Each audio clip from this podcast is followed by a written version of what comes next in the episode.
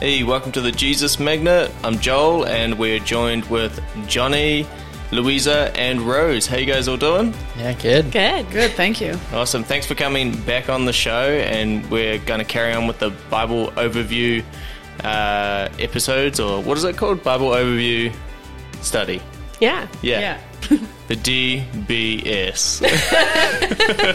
There you go. um, and Louisa, would you like just to go over with what we did on our last episode, just so anybody that's joining, they know that they're on the right track on the right episode?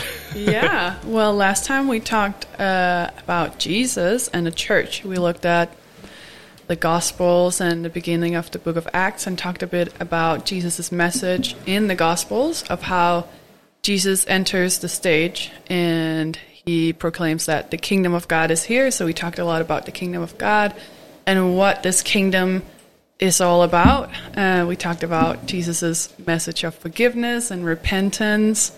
Um, and so in the book of Acts, we see the church, uh, Jesus' followers, and what we call his disciples. We see them pick up this message and bring it out to the people in Jerusalem, to people in Judea and the surrounding regions, and then to the ends of the earth.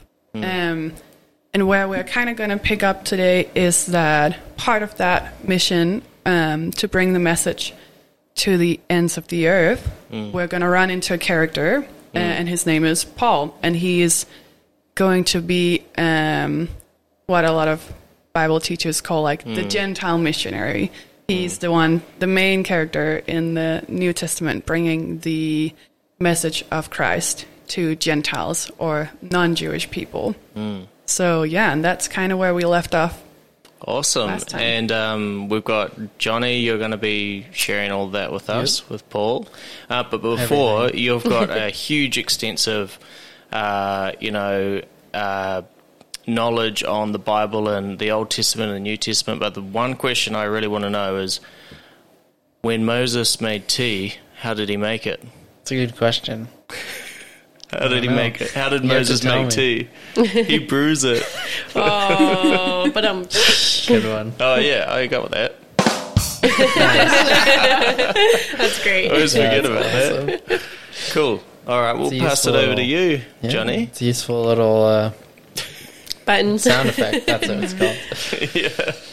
Um, yeah, I guess I'm not smart enough to get that one.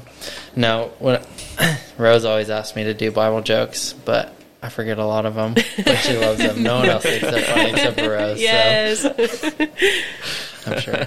I don't know if you remember any, but anyways, yep. Um, yeah, so exciting. A lot of content as promised. We're going to go through every single thing with Paul. So I hope you guys are ready.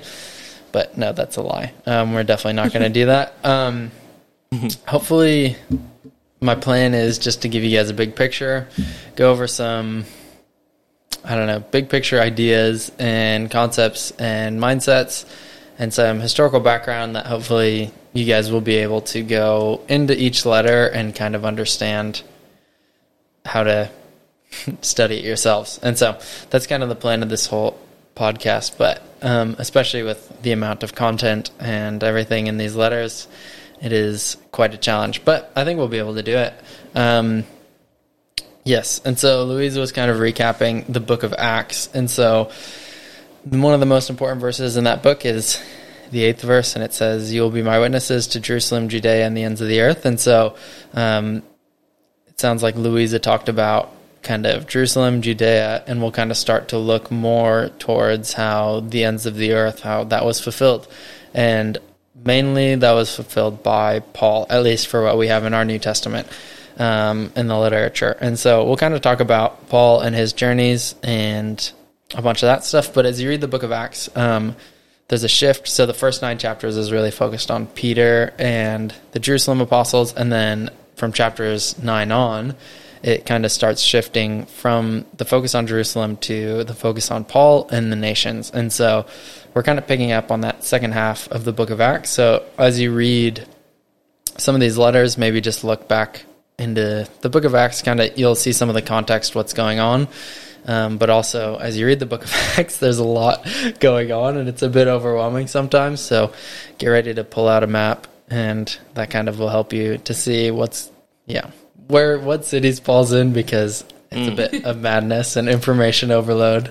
Maps are your friend when Yeah. studying the New Testament. Amen. yep. So, um, yeah. So we'll pick up chapter nine. So I just want to talk a little bit about who this guy Paul is. Um, so he goes by a couple names, Paul and Saul. And so the reason behind that is not that his name got changed, but he used two different names. So Saul was his Hebrew Jewish name, and Paul was his uh, Roman Greek name.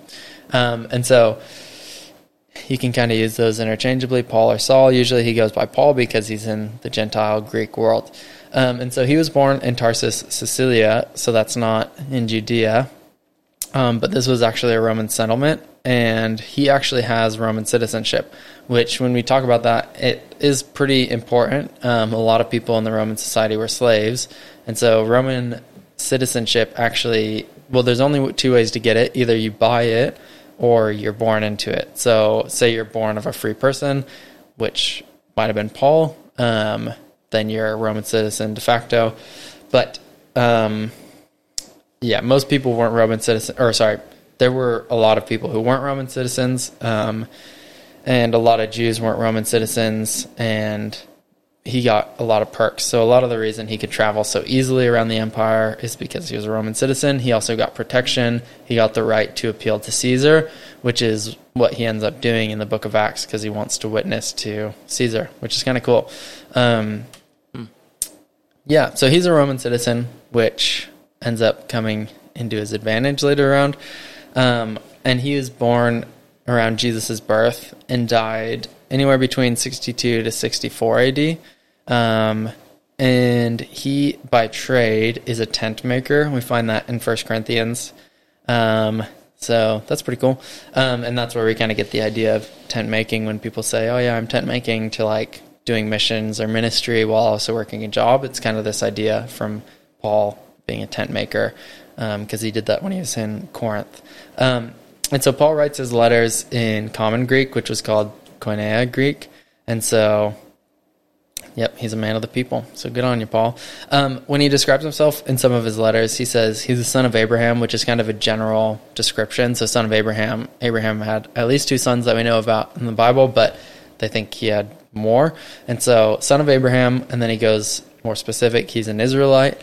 But more than being an Israelite, he's a Hebrew of Hebrews. And so, that why is that important? Because he's not a Hellenistic Jew.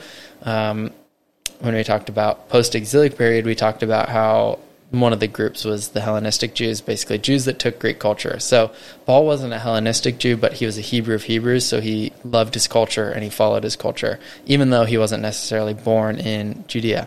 Um, and then he describes himself more further. He says he's a Pharisee of Pharisees. Um, and so, what group in Judaism did he identify with most? The Pharisees. Um, and so we find in Acts 22 that he studied, studied under Gamaliel. And so I've been trying to find a, um, a New Zealand analogy or comparison to this because in America I would say that's like going to Harvard, but there's not really a Harvard in New Zealand. So I said, I've been trying to find one. So I said like maybe going to Oxford or Cambridge, but I don't know if like any Kiwis would actually try to go there. But Joel, do you have any insights? What's what's the equivalent of like Harvard in New Zealand?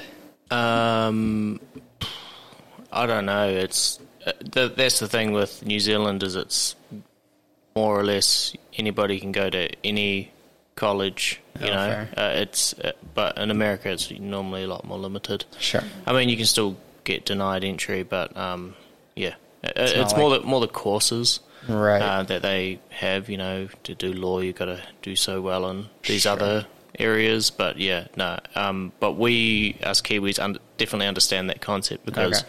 we watch a lot of American movies, and um, we understand that you know you guys have some pretty hardcore schools Yeah. that are very expensive and very very well educated. Yeah. So yeah, that's kind of the idea. Well, so I guess I'll never find that. Could a just be answer. studying to be a doctor, or a lawyer. That's Yeah. pretty. Yeah, Pretty just crazy. high degree, Yep. Yeah, he had a high degree. Very, he was a smart high dude. high degree of mm-hmm. So education. Gamaliel was like one of the two most prominent rabbis of Paul's day. And so the fact that he studied under Gamaliel shows that he's probably a pretty smart guy, um, and his family is probably pretty well off. So, kind of because of those reasons, that's why they think maybe he came from a more influential, well off family, is because, well, if his parents could afford to send him to Gamaliel, then they probably could afford the Roman citizenship. Um, so, just kind of an interesting thing. Um, and also just maybe why God chose Paul. It's because he was actually a really smart guy. Um, and he describes himself also in Acts in some of his letters as a persecutor of the church, and that's kind of where we find him first in the book of Acts is that the stoning of Stephen, and it says that he's holding their coats, which is kind of a sign to say that basically he's endorsing the killing, the stoning of Stephen, saying, "Yep, this is a good thing." Um, and so in the book of Acts, to further my point on him being smart, there's a, there's a verse that I love. it's Acts 26, 24. He says, um, he's talking to Festus in his defense, and it says, And he was saying these things in his defense, and Festus said with a loud voice, Paul, you are out of your mind. Your great learning is driving you out of your mind. I love that verse. So, um, Paul definitely is a guy that likes studying. He's a bookworm, I imagine. Um, I mean, he's writing lots of letters, so he's definitely staying in communication with people. Um, and so this guy, one of the Roman leaders, is basically like, Paul, you're you've gone crazy through your study. So um, yeah, he's an interesting guy. Um, he's very relational. I uh, I don't actually have the exact number, but he mentions it's over forty people by name in his letters, and so he's very relational. A very yeah, I don't know. He just cares a lot about people, which is pretty cool. Um, and he is converted by Jesus, and he describes this in Acts 9, also Acts 22 and 26. And so those are kind of where he describes his conversion story. And so for those of you who don't know, he is traveling to, um, what's the city Damascus. called? Damascus? Okay. I thought I wasn't sure if it was the Damascus road. So he's head, heading to Damascus to persecute Christians, and he's on the road, and out of nowhere, um, this bright light shows, and it's Jesus, and he says, um, "Saul, Saul, why are you persecuting me?" Do you want to read it actually, since you just yeah, I'll read up? it. Um, so Saul is uh, on his way to the synagogues in Damascus, and it says, uh, picking up from chapter nine, verse three, it says in the NLT, as he was approaching Damascus on this mission, a light from heaven suddenly shone down around him.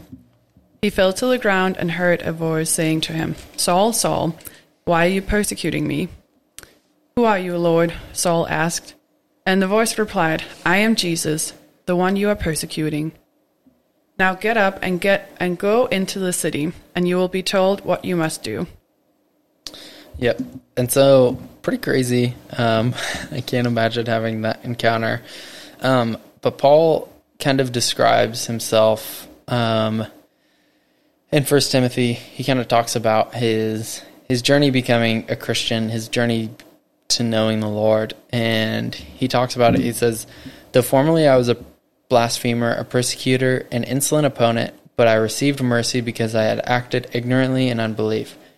And the grace of our Lord overflowed for me with the faith and love that are in Christ Jesus.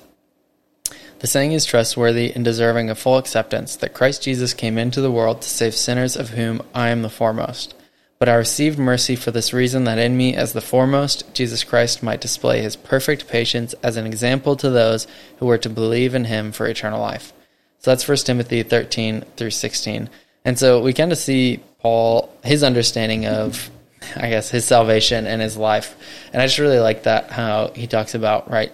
Formerly, I did all of these things, and we kind of learned that Paul, the reason he did a lot of the things isn't because he was angry at God or any of that. Actually, he loved God like very zealously. Like he was super passionate about God, but he was ignorant. He didn't know the whole truth. So he was fighting these Christians thinking that they're like the enemy and you know we need to rise up like Judas Maccabees and kill some um, some people because they're bad in Jewish culture or whatever. And what he ends up realizing is that he's actually persecuting Jesus. He's opposing God himself, And so as soon as he gets converted, he pretty much is on like this mad tear in the opposite direction because he is an extremely passionate and he loves the Lord. And so, um, yeah, he's a really intense guy.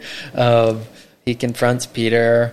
Um, we we see that in Galatians, like in front of everyone, publicly rebukes him, and um, I mean, he yeah, he's a very bold, just like in your face guy. Um, Josephus has a description of him that he is a short, um, bow-legged. Uh, oh, what does he say?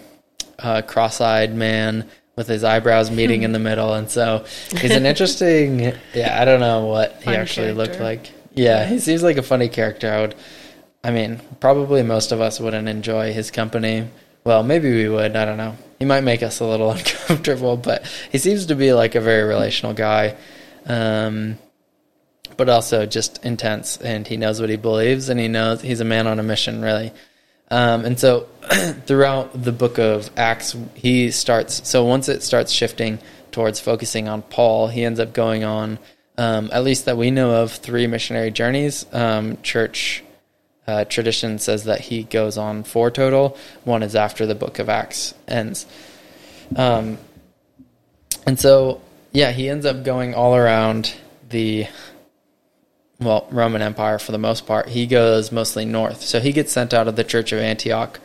Um, and so they become like the main mission sending church, which is kind of interesting when you think of the roots of that city. We talked about it in post exilic week, but Antiochus Epiphanes was the guy who uh, persecuted the Jews more than anyone. And so it's kind of a cool redemption arc for that town, that the place that he came out of, actually, God used to become Wow. the point to reach the nations. So The that's early pretty church cool. capital, Yeah. pretty much. Yeah. Um, and so it kind of focus changed focus from the Jerusalem church to this Antioch church, and how basically Paul is just going all around the Roman Empire, and it's pretty crazy because if you think of the times. they don't have cars or planes. I'm like, this guy had to be really committed. I I found an article. I haven't been able to find it since, but it talked about they actually like totaled up how much he actually walked, and it was like thousands of miles. And I was like, Wow. yeah, it's pretty crazy hmm. to imagine. Yeah, just like that lifestyle. I mean, Yeah. we're impressed if we walk two miles in a day. It's like, yeah, it's not just down the street. yeah, He actually really needed to know where he was going. yeah, pretty crazy. Um, To yeah. think to think of that actually, like to just survive that sort of trek, you would have to back in those days, like you would be going so far from town to town Mm-hmm. and have so little to eat and to drink and things like that. You'd kind of need a divine guide Yep. to survive backpacking thousands of miles around there, Yep. right? yeah, Yeah. no phone, no GPS, Yeah. no gas stations. Yeah, like like you would be getting you'd be getting lost if you didn't have the Holy Spirit. So Yeah. you're definitely guided in that sense as Yeah, well. totally. Yep, and the ships. He went on a lot of ships, got in a couple shipwrecks, so that's fun. Just not the same. It's so hard for us to understand these days. I mean, even like having been to like Papua New Guinea myself, it's like I still think that the travel there is much better than probably Mm. what he had in his day. But There's almost nothing to compare it to Yeah. now, eh, doesn't it? Yeah. No. Yeah, so it's pretty crazy. Um, and so he goes all over. Um, like I said, Bible maps are your friend. If you're here in person, I would show you some Bible maps. Um, but just look up Paul's missionary journeys, and especially as you read through Acts, it's kind of it's really helpful to have those maps up because it literally is just like city after city after city after city. And obviously, us these are ancient cities that most of them don't exist anymore, or they're different names and a completely different region of the world. And so it's really confusing.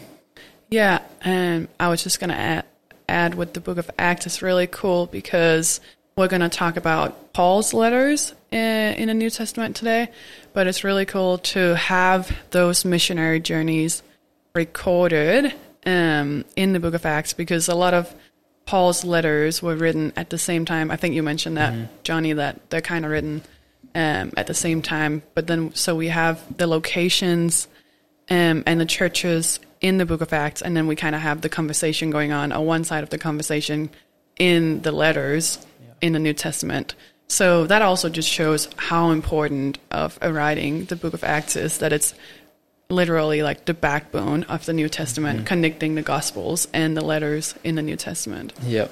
No, it's a really good point. Um, thanks for bringing that up. Um, yes, and you kind of started to mention. Um, so I wanted to talk a little bit about what an epistle is because it just is a very holy word. It sounds really holy, but all it means is a letter. Um, and so, um, like any letter, obviously there's two sides to the story, and so. Um, when we come to an epistle, sometimes, well, I mean, honestly, it's just like the Bible. I feel like when I was talking about this last time, I was really thinking about like how old of a book the Bible really is. And sometimes we just have to come to accept that this is a really old book and we have to we have to really I know sometimes it's hard to commit a lot of your time to studying something, especially if you don't like studying, but you do have to put some effort into studying and understanding historical background just because it's such an old book. And so, but especially with letters, right? It's like if you overhear someone having a conversation on the phone, you can pick up bits and pieces and you might understand who they're talking to. But like if my wife is talking on the phone with someone and I'm in the room, as soon as she hangs up, I ask her, who was that? You know, what were they wondering? You know, and once she tells me, oh, that was my friend, we're ma- making plans for tomorrow night, I can fit all the pieces together. And so that's a lot of these hmm. books is when we can understand the context and we can understand the audience, it helps us to make make sense of why Paul is saying the things that he says because some of them seem really, really, really strange and out of context. And um, there is a vein of Christian thinking where you know you just need to take every single thing in the Bible literally, and if it says that, that's the end of the conversation, and you just need to take it like lock, stock, and barrel.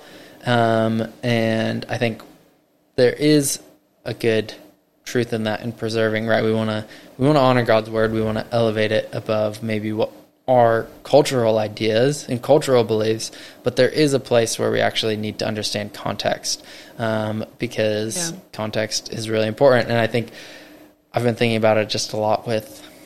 Um, I mean, just I feel like every area of life, humans just like to take things out of context. It's like the news and you know conversations and everything. It's like we just love taking like one line and taking it out of context and making it say what we want to say, and that is not hopefully what we want to do with the Bible. Is we want to be stewards and we want not to be like Paul, just zealously following things and actually coming against God, but being humble and letting Him lead us into truth. And so that's why I think context is really important, and epistles really highlights the importance of context and historical background, and even just humility with a lot of these things. Thinking, you know, I don't know, maybe we'll find something later on, and it's actually a pretty cool time to be alive because they're learning a lot about Second Temple Judaism in this time frame that they didn't know before. And so it's kind of a cool time where we're learning more historical context than we have known. And so it's really helping us to understand, you know, why was Paul actually writing these things and coming back to our roots. And so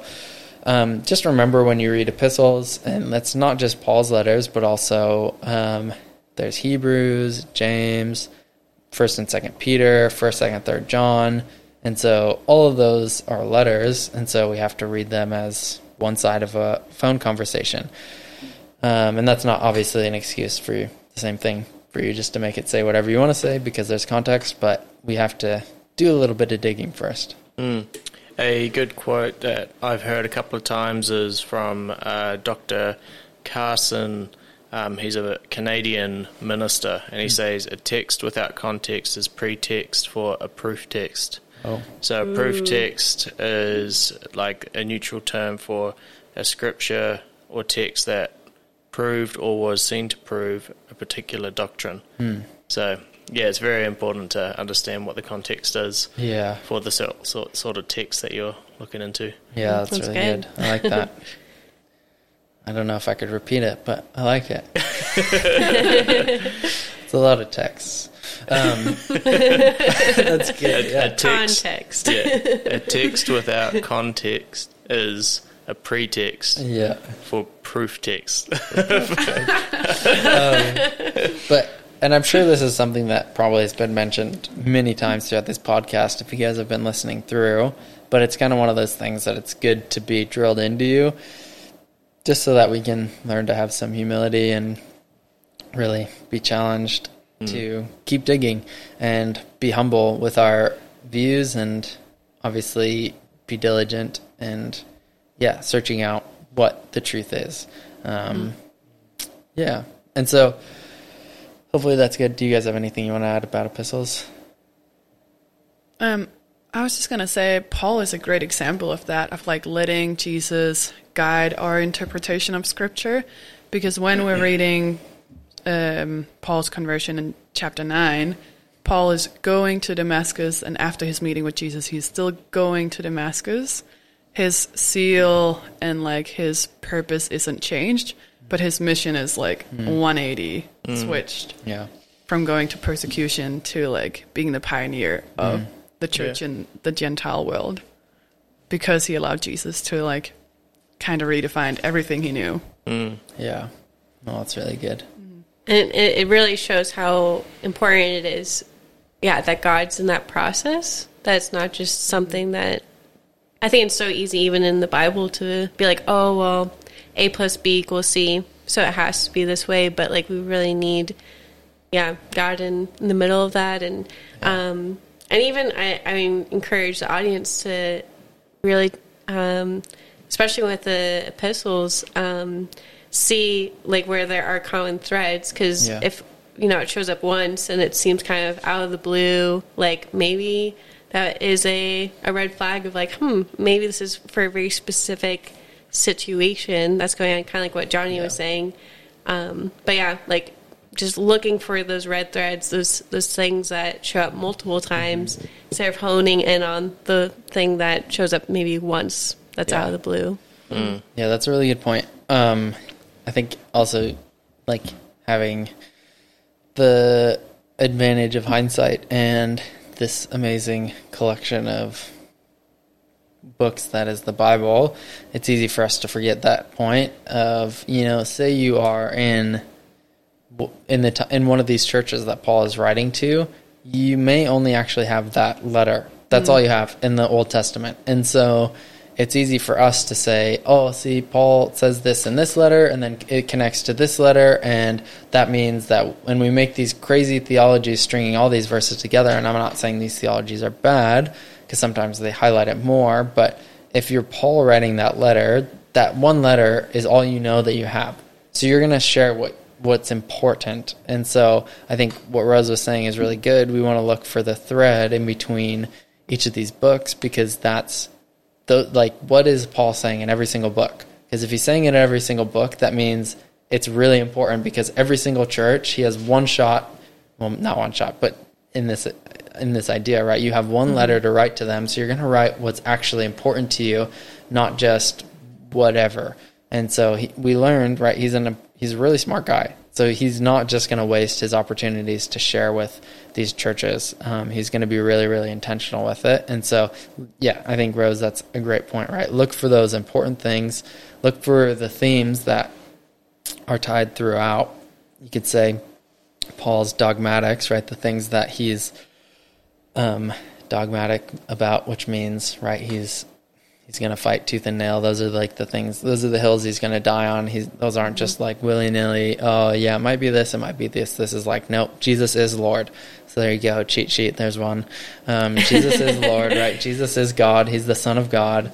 Um, and that is something that he's not gonna he's not gonna waver on. He's dead set. Jesus is Lord. And so there's a lot of other things. And so I'm gonna kind of talk about um, a few of these threads or maybe some historical background stuff we'll go into right now of that will hopefully help you guys that as you see because Paul sometimes I was I was actually talking about Paul in school last week and um, it's kind of funny because when we get to like first and second Thessalonians or sorry first and second Timothy I was talking about how like we almost use those verses where it says, you know, many false teachers will rise in the last days, and those verses to just like call everyone we disagree with a false teacher. but I was arguing, well, anyways, Um, I was. I think it's more contextual to what Paul's day is, and we'll kind of. Well, if you guys study them, you'll see that he's usually talking about people who are fighting for Jewish these Jewish ideas and forcing them on believers still. And so And, it's like- kind of interesting. Yeah, what kind of ideas, um, like Jewish ideas, were they forcing on people? Yes. Um, well, so I'll give a little context. That's a good question. Um, but a little context on these people because this kind of leads into it. Um, so the first kind of problem and idea that was floating around is as the church was developing. Sometimes we look back at the Book of Acts and we're like, yes, we need to be like the Book of Acts, and I think we do in faith. But also, they really didn't know what they were doing. I think they're like they had this new crazy I don't think they were like trying to form a new religion. They were just like Jesus is he's risen. You know what I mean? That's like their whole message. And so they're kind of figuring everything out on the fly. Um, but as it's establishing, there's kind of different groups that end up forming even within Christianity. And so you have kind of like the guys in our Bibles that we think of as like the normal Christians, which, you know, obviously they were. But one of the groups that kind of formed, they were called the Judaizers. And so the Judaizers were Christians, but they also believed that Christians also needed to follow certain Old Testament rituals, um, and especially circumcision. And so that's what Rose was asking, right? What were they kind of trying to force them to do? Well, one big one was circumcision, right? And that was a big uh, Jewish custom that they wanted they thought the Gentiles needed to do and in order to become Christians. So it wasn't just faith in Christ that they needed, but also circumcision and probably also following certain Old Testament rituals or Jewish rituals. So um, Louisa, did you talk about the like the written law last week? Um, no, I don't. We didn't talk too much about the law um, and the council at Jerusalem. Sure. But I guess that would be a good thing to kind of Yeah. include today. You just want to chat about it quick since Yeah, so essentially in the book of Acts in chapter 15, um, we see the church come together in a council. Um, yeah, we had this problem between the Judaizers and the Jerusalem church, and Paul uh, on his missionary journeys. Um, they're discovering that the Gentiles are receiving the Holy Spirit and being baptized in the Holy Spirit. Peter has seen this. He's going to a Roman um, Cornelius, and he receives the Holy Spirit. His family receives the Holy Spirit, and Paul is preaching to the Gentiles and they're receiving the Holy Spirit. So the dilemma becomes: what are we going to do with these Gentile now followers of Christ? Because at this point, um, and it's interesting, the more scholars study first and second century Christianity, um, it's more and more clear that Christianity at this point was still just another Jewish Jewish Right. group. Yeah. It wasn't a new like they weren't trying to form a new religion. It was just another group. So what they're trying to figure out is what are we going to do with Gentiles and Romans in this new Jewish group? Because in all the other groups they're just, you know, they're Jewish, so they're obviously getting uh, circumcised. Yeah. um, and they're following the law and they're keeping like upholding all these rituals that's all part of covenant. Like it's good that they're upholding this because they believe they're the chosen people that are part of this old testament um, old, old covenant. Um, but now with the gentile inclusion the dilemma is what are we going to do with the gentiles? Like do they have to be essentially be Jewish or become Jewish before they can follow Christ. So that's the um, kind of the issue at hand at the Jerusalem Council, um, and that's kind of um, the Judaizers are coming at the council and saying they have to get circumcised, and then um, Peter and Paul and James are going to have a different solution of them essentially agreeing that they don't have to become circumcised and you can be a gentile and follow like be a gentile christian um and not be circumcised and still follow christ Yeah. yeah No, it's good, and that's that's kind of the reason a lot of this is an issue. Is yeah, they they thought it was just a Jewish religion, and now what the heck? All these Gentiles are are being filled with the Holy Spirit. Like it's not just that they want to believe, but it's that God is pouring out the Holy Spirit on them, and they're being filled with the Holy Spirit. And what do you do when mm-hmm. God is filling Gentiles? It's not just that Yeah. they're following Old Testament rituals. Yeah. Yeah, and it's also good to keep in mind that, like, when we say circumcision, this isn't just some random law they had. It actually was mm. very tied to their covenant with God. So this is, yeah, something just to keep in mind because, um, like, the Israelites' identity as a nation was that they were in covenant with God. So they, Yeah. like, by discovering how how they're going to navigate this, they were like, well, the Christians are now like in covenant with God, but what does that look like? And Paul even goes into that a little bit about how it's not a circumcision of the flesh, but of the heart, and um, and with circumcision, it's basically cutting off like s- some skin um, on like a man's genitals. but yeah, basically, like for so I guess if you were to correspond or connect that to the heart, it's like this idea of God shaping and forming us to um like you're basically cutting away the sin, the the stuff that isn't of God, of of his original design for us, and what's left is what's yeah, like ultimately our original intent, like our what we're originally created to be. Yeah. Um, but yeah, that's why it was such a, a key point in the stories because it's very much connected to covenant and what does that look like, and Yeah. Right. and even looking at the customs, like um, Jews um, could only eat certain things, so they thought, oh, like we can't eat with Gentiles because um, they eat unclean things. But it's Yeah. like, so they were even discovering what does this church, new church body look like? Can they have fellowship with one another, Jew Yeah. and Gentile alike? So yeah, Yeah. and even um, apart from just the Jewish, like the actual Torah law, um, in the post exilic period, I think I mentioned it when I was talking about it. They started to write not just not just follow the law, but right they'd gone back from exile and they had this fear, almost this fear of rejection from God. Right? Oh, God's going to reject us again. So what do we need to do? We need to write a law outside the law to protect ourselves. And so, you know, they said, um, okay, if it's uh, like if we're not supposed to work on the Sabbath, when that means watering our fields, then we can't spit in, because that could be watering our fields, which could count as working, which could count as breaking the Sabbath, which would mean that mm-hmm. God would send us into exile again, which is like, and so that's kind of their mindset. And so they write this law outside of the law, and what's it called again, Louisa? The The Talmud. the Talmud. And so most, Yeah. well, not actually most, all, well, I guess I don't know all, but pretty much all modern Jews follow the the Talmud, which is kind of the oral tradition, and that's what the Pharisees followed was this oral tradition that kind of started passing down.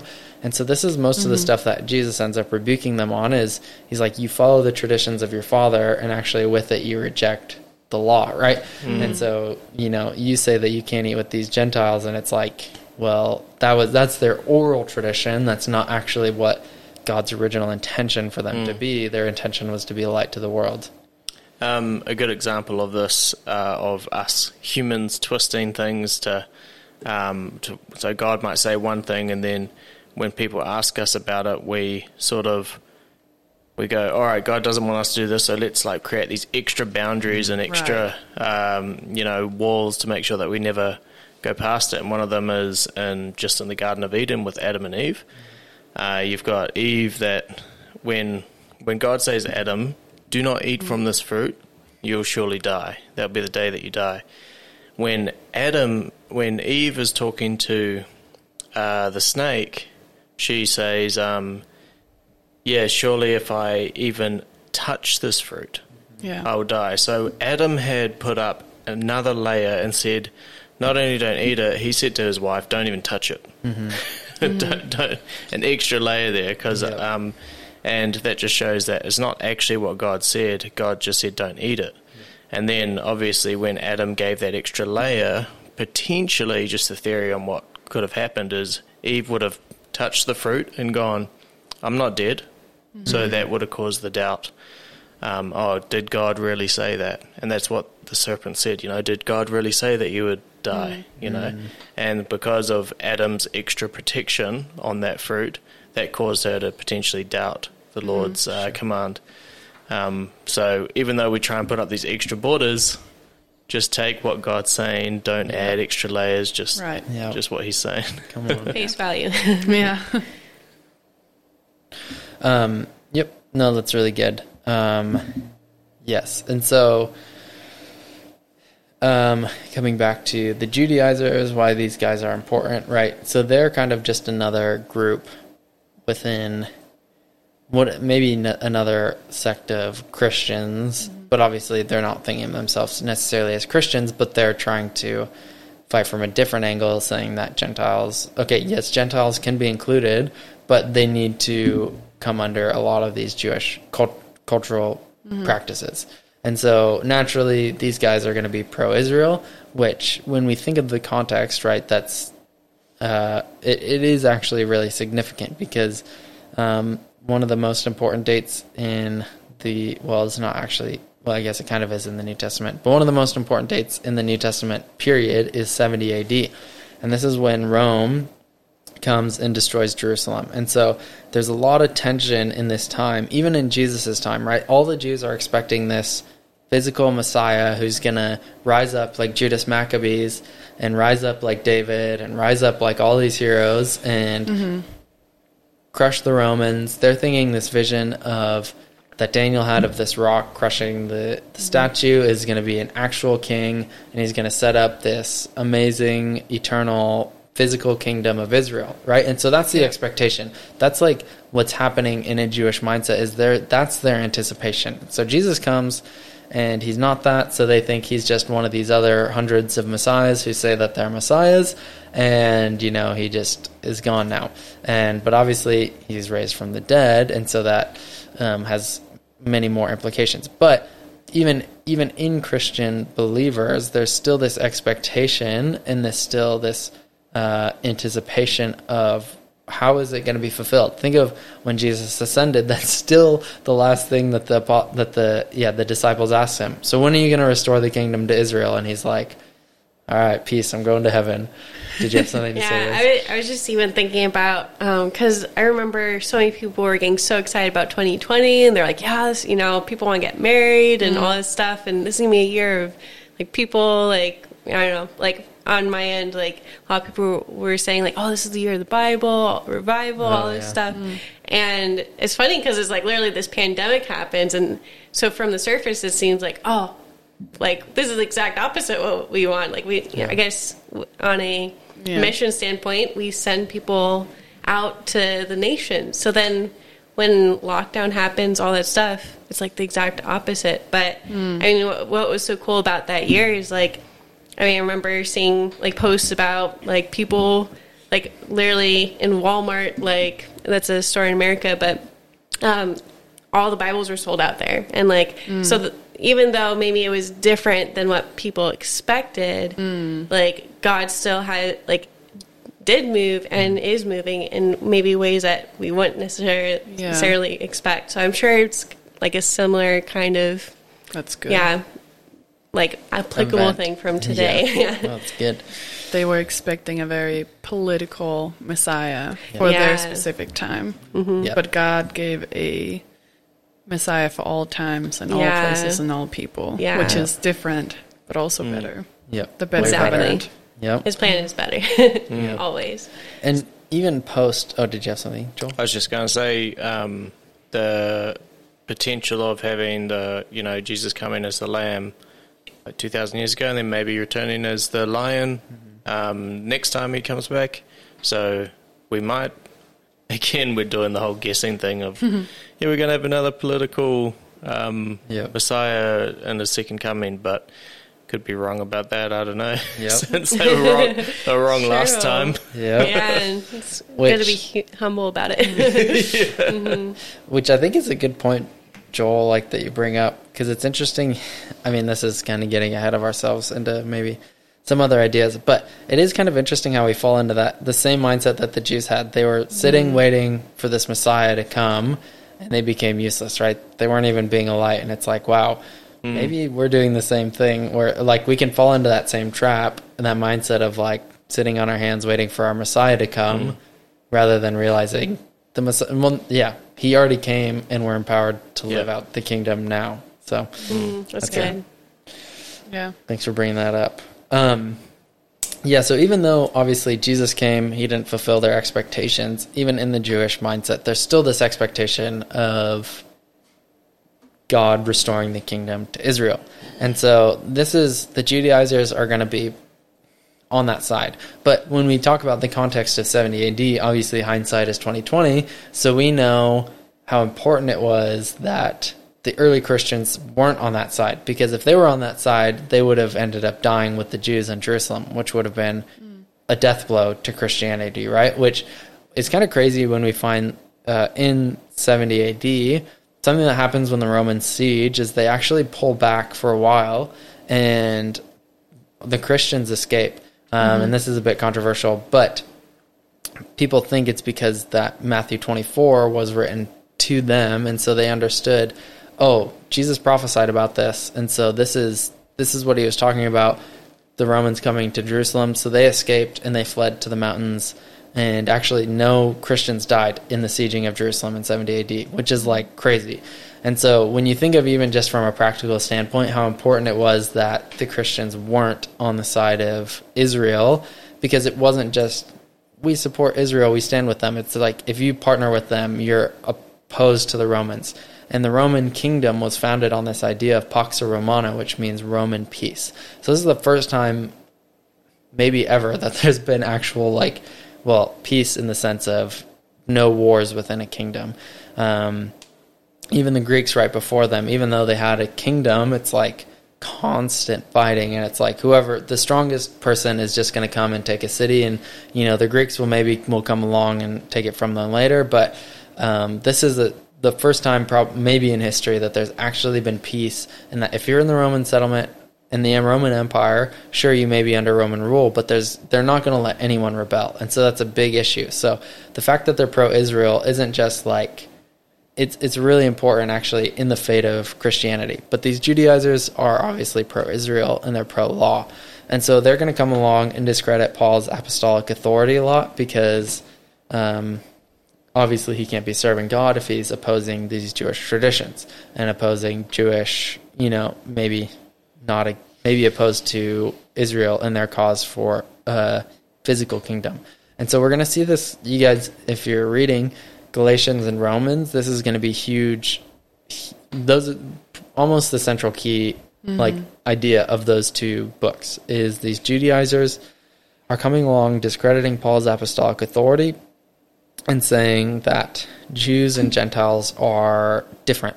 And Paul is going to argue in those books that no, we're all united in Christ. We're all made righteous by faith, not by works of the law, not by, you know, necessarily something outwardly that we do, but we follow the pattern of Abraham, and that's the way of righteousness that's by faith. And so mm-hmm. he's really, really going to be strong on that. But we'll also see it, like I mentioned, in other books like First and Second Timothy. We're going to almost probably nearly every single book you'll see something that ties back to this idea of the Judaizers, works of the law, pro-Israel, all of these things, because Paul's saying, you know, our kingdom isn't one of this world. We don't fight our battles according to the flesh. Um, and so all of that has to do, right? He's he's he's saying that, you know, it's not necessarily just Israel. And he says that in Romans 9. Not everyone descended of Israel is of Israel, right? So it's not just that Israel is special. He's like, it's about Jesus and his fulfillment of that. And he'll talk about it in Ephesians. I really like the way he says it in Ephesians 2. He says, we've both, there's no more, there's no two separate men. There's not Jew and Gentiles, but he's reconciled us both to God in one man. So it's not two separate men, but one man, Jesus, and that's all that matters. Um, and so it's pretty exciting, um, pretty cool stuff. Um, but that's something really big as you guys look into these books, understanding these Judaizers, understanding these are people. So in Galatians, right, Paul plants all these churches in this area, and he's writing these letters to them um, because these Judaizers have come in after him and they've said, Paul's not an actual apostle. You guys need to circumcise. You need to do all of these things. And Paul is rebutting it. But these people are going to follow him everywhere. And yes, so if you guys understand it, it's going to be really helpful just understanding a lot of his books. Um, So they were saying that Paul wasn't circumcised. Uh, no, they, they. I don't think they were arguing that. They were just saying that basically he's not making you guys be circumcised, so they're not real Christians. Oh, I see. Yeah. Yeah, they're going to have a real problem with Paul's uh, inclusion of the Gentiles into Yeah. like the kingdom of God and into God's people and um, kind of the adoption like of Gentiles being a part um, of the family of God because that's a big theme in Romans and Galatians is like this family unity of the church and of um, like Jews and Gentile being part of the family of God. Um, and they obviously being pro Israel and pro law. Um, I a, a way to explain it is um, if you're not circumcised and if you're not following kosher and if you're not following the law, um, which none of the Romans would be doing, then in a Juda like in a Jewish mind, that means you're unclean, and God is holy, so He cannot be you know connected or Yeah. um, with like you cannot be connected in, in that way if you're unclean. But then Paul is arguing, well, it's by faith that we have been made right, and it's by faith that we're made clean and pure and holy in um, this family relationship in Galatians and Romans. Um, but as a Judaizer, if I'm focused on, you know, my, I guess what, like the works of the law, if I'm focused on my obedience and my um, like keeping the law is making me clean and like in right standing with God, then it's going to be a problem for me that Paul preaches Gentile inclusion. So a Yep. big a big tension between the Judaizers and Paul is this theme of like, what are we going to do with the Gentiles? Like, are they included or are they not included in the family of God? Yep. No, that's a really good point. Um, yes. So it is. Yeah, it's about inclusion and breaking these kind of cultural things. And Louis actually has a really good teaching on um, Acts 10 and Cornelius. And it's kind of this. I think it is really applicable to us today because we're kind of in a different uh, context, but kind of the same idea. Um, Vaxxed and unvaxxed. Is that where you're going? and unvaxxed. That's exactly where I was going. Wow, Let there the No. go. controversy No, no, I begin. will not. I will not go there. I mean, Paul actually talks about the vaccine. No, just kidding. Um, uh, oh my gosh. Um, So I what threw was you I just saying? Yeah. You were Oh, talking just- about Cornelius. And Oh about- yes. Um, well, because obviously, as Westerners, we have a very Western idea of what the gospel is and what Christianity is. You know, and it's mm-hmm. kind of the same idea, right? The Jews are saying you have to accept all of our culture as well as Jesus in order to be a Christian, or these Judaizers were, and it's like. I think mm. it's a good application for us today. Is how much are we actually doing that to people? Is it's like mm. you have to fit inside of this box of what we think is a good Christian in order to be a good Christian, you know, you can't keep parts of your culture. You have to look like a Westerner because that's normal and safe and Christian and that.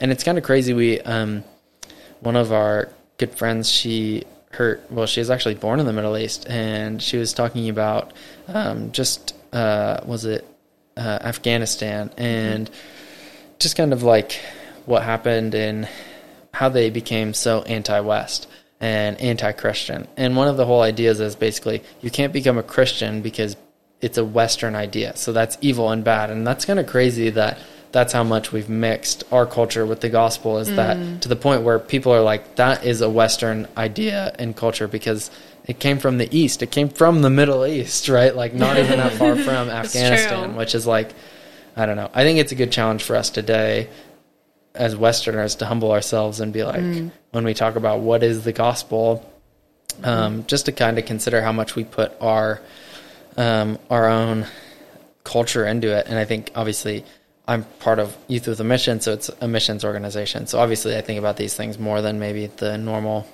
you know, Christian just going to church. But I think it is challenging even.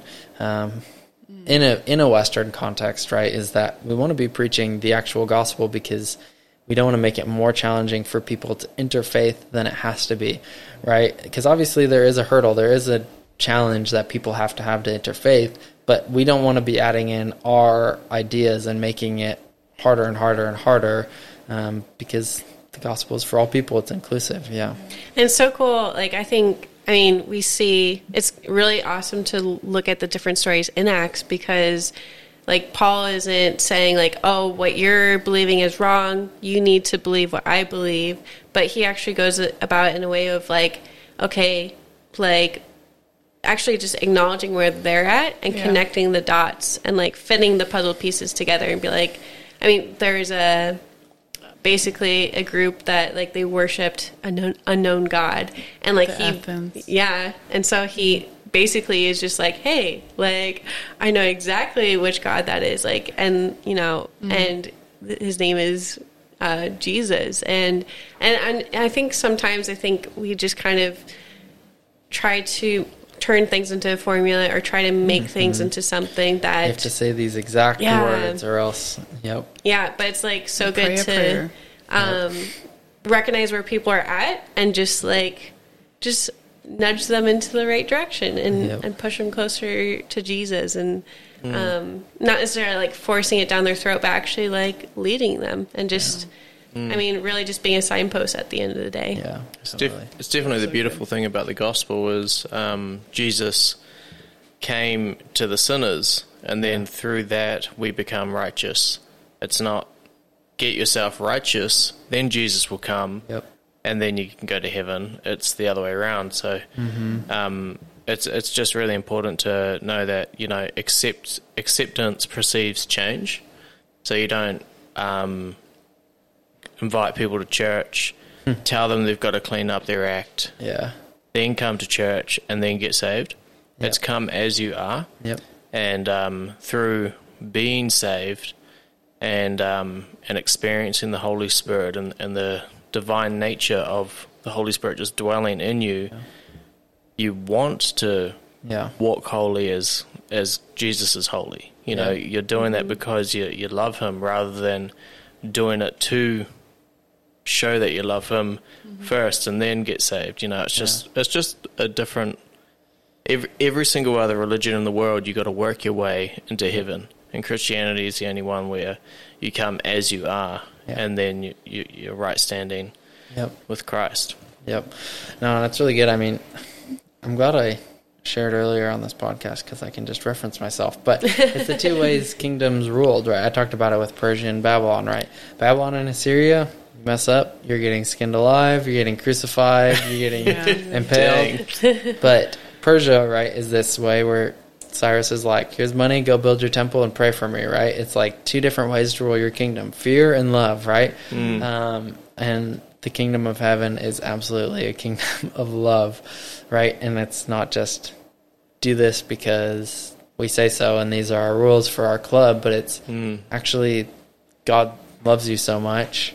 So, one, obviously, you want to respond to that, but also, if God loves you so much, these rules are the healthiest thing for your life. And not, they're not even rules in, as in limiting you. Well, maybe it is limiting you, but it's actually the best design. Like, it's what you're created for. You're going to be the happiest and most free and joyful in these limits. And so, yeah. Um, just touching on that, I always look at Christianity as a marriage. You know, um, I mean, you're not married, are you, Louisa? No. No, but you guys are. Um, Yep. and um, you know, you are honoring your your spouse because they are everything to you. You know, um, you what is it? Um, if you went into your relationship with your spouse and didn't and, and did it as a workspace thing Yep. with no love, it would be a terrible marriage. Yep. Um, and then if you go into your relationship with uh, all love, but you're never trying to do anything, you know, it's just you just say I love you a lot, but never actually show it through actions, then you're going to have a terrible marriage again. You know, it's Yep. just that- that's where the faith and works come in together, Yep. um, and that's what shows shows the the Christian relationship with God. Because at the end of the day, this whole Bible is one giant love story, and and it Yeah. l- pretty much finishes with a wedding feast. Yeah. Yeah. So good. Yeah, and just recognizing that um, just as Jonny was saying, like this is a kingdom. The kingdom of God is a kingdom of love, but it's also a kingdom that starts with peace. Like that, there has like what Jesus accomplished uh, at the cross and in His resurrection. It is finished, and that leaves us with perfect peace, and that's kind of the starting point. Um, just like we were saying with other like other empires like in empires you have to make sure that you like in egypt you had to make sure that you made this amount of bricks because otherwise you would get the whip you know? Like it's this thing of like i have to do this much or or else you know? Mm-hmm. But that's not the starting point of mm. the new covenant like the the covenant that we have with jesus that god set up for us starts with peace that we know that we are right standing and atonement has been made and there's mm. forgiveness for sins, you know, which is a really great starting point when you go out and you're witness to Christ. So, Yeah, and even adding on to that, like it's so cool to see even the origins of the story. Like it all starts in the garden. Like they're like I think if we kind of cut out that very first bit of the Bible, we would just think, oh well, humans are always evil. There's like there's Yeah. nothing good about like the creation of humans, but actually recognizing that God, I, like this is about the restoration story and restoring us back Yeah. to that that place of what we were originally created for. And yeah, and so like with with Genesis, it's like it's so good to understand like wow, like actually hmm. we were made for a relationship with God in the garden, and through Jesus, it's like that that entire relationship is restored. We don't have to have mm-hmm. shame or guilt block us from God, but literally it's like through Jesus, he just tore open the curtain and we have full mm-hmm. access to him. Mm. And yeah. I think sometimes we can go about that in it in our and um like live from that place of like, oh, we are sinners in Christianity, but the thing is is like Jesus paid the price for that for mm. us to have that like to to take away from all that guilt and shame and to like at least acknowledge like when we do mess up but not live in that place of shame and guilt yeah Yeah. You don't want to slip back into the old Pharisee, Yeah. Pharisee minds. No. no definitely not be modern day Pharisees. Um, just as you guys were talking, it reminded me of this verse in Galatians. Paul says, For you are called to freedom, brothers. Only do not use your freedom as an opportunity for the flesh or to serve yourself, but through love serve one another. I think that kind of sums it up, right? The starting place is love. The starting point is freedom, right? And it's like there's no obligation. It's not like here's the expectations God has on you, but Paul's like this is what you should do, right? This this would be the normal response to understanding what God has done for you. Hmm. You're free. You know what I mean? Like you can go back to doing whatever the heck you want and you know being a jerk and like hmm. acting like you used to act before, but guess what? But you shouldn't, right? Like you're free to do whatever you want, but that would be you probably don't understand what Jesus did for you if that's going to be your response. Probably shows that you missed something and you're not actually responding to that love. You're just going through the motions. And I think that's a good challenge for us, hey. Yeah. Um, Yeah, and so I think that's a really good application out of the uh, Judaizers. Oh man, it's good stuff. Um, so we talked about. Sorry, just reining it back in a little bit. Um, so we just talked about Judaizers, this idea of the law, this mindset of fear, of punishment, of rules, all this stuff, right? Um, so that's good application out of it, but also just for context for these letters, you'll see a lot about you know Jewish traditions going on about endless genealogies. All these things have to do with the law and Jewish traditions and ideas, and so that's a good study for you guys to do is go in and study some of these things because you'll notice it in Paul's letters. And so that's one mindset that's going to be really common that Paul's addressing is just this Jewish mindset, acceptance of Gentiles, but also he's going to deal with the mindset of the Gentiles. And so I just want to talk a little bit about Greek culture. Um, so Greeks, unlike Jews, are very paganistic, um, which means, you know, they worship idols, they have many gods. Um, in the city of Corinth, um, their archaeologists have found 12 temples um, to Greek gods, which is pretty crazy. Um, so obviously we don't know if those were all standing in Paul's time, but we know that there were. This was a very spiritual city, and Corinth is a very Greek, Greek, Greek, Greek city. Greek culture is very normal there. Um, so one of their gods um, was called, well, goddesses was Aphrodite. Um, it shows she was the goddess of love, and so they would worship her by prostitution. So that's pretty cool, um, I guess. That's, or is it? yeah, that's uh, interesting. Um, Of course, they would like that. You know, Yeah. it's, it's it's amazing how all these gods are normally gods that are, I mean, typically by the world standard, very easy to worship. yep. You know, Conveniently speaking. yeah, yeah, Just a real sacrifice to worship. like Yeah. that, yeah. um, and um, there were other gods, especially in Corinth. They had um, and Apollos. These are gods of healing. And the Greek pantheon is crazy. Um, there's a lot of gods. And I mean, a lot of it was normal idol worship stuff, but that was a very Greek thing. And so sexual immorality isn't necessarily a huge issue to the Greeks, um, but obviously with the Jews and all that stuff, that's definitely going to be something Paul addresses often, and that's kind of why he addresses it, is because mm. not only do they worship their gods like that, but also just the culture is very loose on what sexual purity means. So Paul's going to hit that a lot. And another really important Greek mindset our worldview that we need to understand. So when we talk about a worldview, it's like the lens through which we see everything. And so it's the, your worldview are the things that you don't even think about. It's just you assume are real because that's how you view the world. And so the Greek worldview, um, the way that they saw the spiritual and physical realms. Um, so here's a little fancy word. If you guys want to sound really smart, you can throw this one around. It's called cosmological dualism.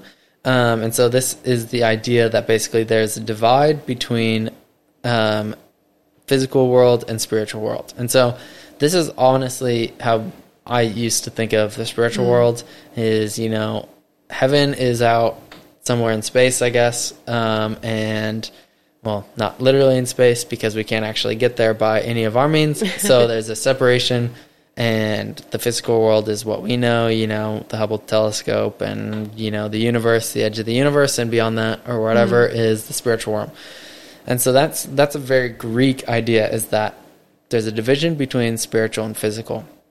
And so this kind of goes into um, which probably on the next episode you guys will learn more about, which um, it's this idea of that the the spiritual is good and the physical is bad. So not just that there's a separation, but that one is good and the other is evil. And so mm-hmm. this is a Greek idea basically is that there is the truest sense of God and he is 100% spirit. And there is us in this physical world. We're 100% physical, so we're 100% evil. And so there's these layers of gods that are increasingly holy or pure or spiritual that are less physical. Um, and those are kind of like the steps until you get to the pure, the purest essence, essence of who God is, where there's no physical physicality. I don't know what the Material. word is. Material. Yes, there's no material. He's just pure spirit, and therefore he's pure good, pure light, pure everything. Awesome, right? And so this started to seep into Christian ideas and beliefs. And so this led to a heresy that's called Gnosticism, which means knowledge. Gnosis mm-hmm. in Greek means knowledge. And so it and the Greeks would do this is that they would they thought that through your knowledge and through your wisdom and understanding you would climb this ladder and elevate yourself out of this evil physical reality and into a more spiritual enlightened holy mindset and so um, paul's going to talk about this a lot but with this obviously um, with the idea of the flesh being evil, well, then what do you do with the idea of Jesus? What do you do with the resurrection, right? If the flesh is evil, how could God come in the flesh? If the flesh is evil, why would God resurrect Jesus from the dead? That doesn't make any sense. Well, um, it's just funny you would say that the Greeks were doing this and like that was their worldview. Um, just kind of bringing it back to what I was sharing last time. N.T. Wright has this one thing he's very passionate about is he talks about the platonic captivity of the gospel of how we, we made the gospel just like okay well how do i get to heaven which is very much like it, it's inspired like it's this It's idea that like the heaven is good and the earth is bad because spiritual is good and flesh is bad and like material is bad. That actually stems from like a greek worldview which is maybe not as biblical as we would like it to be because it kind of challenges our worldview. And it's uh, good for us to recognize that we're still still in, like influenced by that greco-roman worldview Yep. um, in the Western Church. Um, that yeah, it's interesting to see like, do we view the gospel as just like a way? Oh well, if Earth is bad and just destroyed and you know Yep. unredeemable, then Jesus made a way for me to go to heaven, which is like the escape place for Christians. Yep. Escape pod, you know, when Jesus comes back. yeah, Yeah. Well, and it's so good, like, to even recognize that because I think we even, like, have that same mentality with, like, salvation. We're like, mm. oh, well, uh, I, like, said the prayer. I'm good. You know, I got my ticket into heaven. Mm-hmm. And then, yeah, everything will be fine. But really, it's like, it, like, heaven is now. Like, Yeah. our relationship with Jesus is now. Jesus says the kingdom of God is here, Yeah. Which is You know? so good to, to realize that. Yeah. as it is in heaven. Yeah, we don't have to just go into some escape pod to mm-hmm. to be Yeah. yeah. zapped into heaven or whatever. yeah, mm-hmm. Yeah, I like that verse where Jesus says, you know, um, don't look here or there because the kingdom of heaven is within you, you know, and it's like, it's right there, you know, the kingdom of heaven, it's not far off. And so, yeah, that whole, this whole cosmological dualism idea is, yep, very bad. Um, and I mean, even in the context, not just of like heaven, but also that's like we almost view God this way as like he's this Zeus figure. It's like if you think of, I don't know if you guys have ever done that, but it's like, what's the first image you get of when you think of like God? It's like often I think of that. Who is it? Michelangelo or the one where uh, it's on the the, roof? Yeah, with the Yeah. fingers, and it's like God's this bearded white man on a cloud, you know, with. Um, anyways, yeah, and that's a, like that's like Zeus, you know, and it's often like this aloof, distant, pondering, you know, old man who is super holy and has never done anything bad in his life and all of this stuff, you know, and it's like he's so angry at sin and he can't dwell with it and it's like, well that's the Greek idea of God. And it's like, wow, is that actually when Joel you're talking about like love and a marriage, right? Is that why is that is that the way that our spouse, you know, the one who's been married to us through the new covenant, right? Is that is that really what he's like where he's just so far off and angry at us or is he the creator that well, John will talk about it next week, the one who was with the word, face to face with the word in the beginning, right? Um, I mean, okay, this is like getting way off track, but it's good. But even when we talk about the Trinity, right, and we call Jesus the Son, and it um, says that he would, right, is that this idea that even before creation, that there's there's family, right? There's relationship. So everything that God creates is out of that place. It's not out of boredom or you know whatever it may be but that he's actually created the world out of relationship right and he's created it out of out of that framework in that context right so he's in his restoration plan through the gospel right it's not about his anger at something we've done wrong but his desire at wanting us restored to what we we're created for right and so um and then, I mean, even with cosmological dualism, right? If you do see God that way, what do you do with Jesus? It, the only way, way it can lead is into Gnosticism, which basically has all these excuses, which basically some of them are called, um, to name a few. So one of them is called Cerinthianism. Um, I think, uh, I think it's Cerinthianism. Oh, yeah, yeah, yeah. It's basically that G- there was this man Jesus, and there was this Christ Spirit, right? And so the man Jesus is just he's a he's a body, so he's evil, right? But there's this Christ Spirit who's basically as close to God as you can get, and this joined the man Jesus when he was baptized, but before he died, it left him, right? And so, because Spirit's good, because God came in the flesh, well, God came in Jesus, he didn't actually come in the man, but he just joined him. And this is why Paul is going to say in, in Colossians, it's so beautiful. He says, The fullness of the Godhead dwelt bodily in Jesus. So it's not just that he rested upon him, but he dwelt inside of who Jesus was, which is like an incredible statement, right? And what do you do with that idea if you think that God is holy and can't dwell with sin? What do you do with this? What do you do mm-hmm. with Jesus coming in the flesh, eating with sinners? It's like mm-hmm.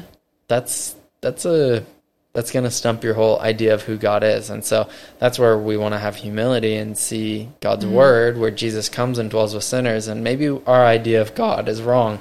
And maybe the worldview we've inherited mm-hmm. is wrong, and we need to change that and renew it according to the truth of the word, which is Jesus, God, the fullness of Him dwelling bodily, touching unclean mm-hmm. people, eating with sinners, you know, doing the things He's not supposed to do. Um, in our worldview, mm-hmm. and that's God. Um, it's pretty beautiful. Um, yeah, and so those are the two kind of big, big picture mindset ideas um, that you guys are going to really run into in these letters.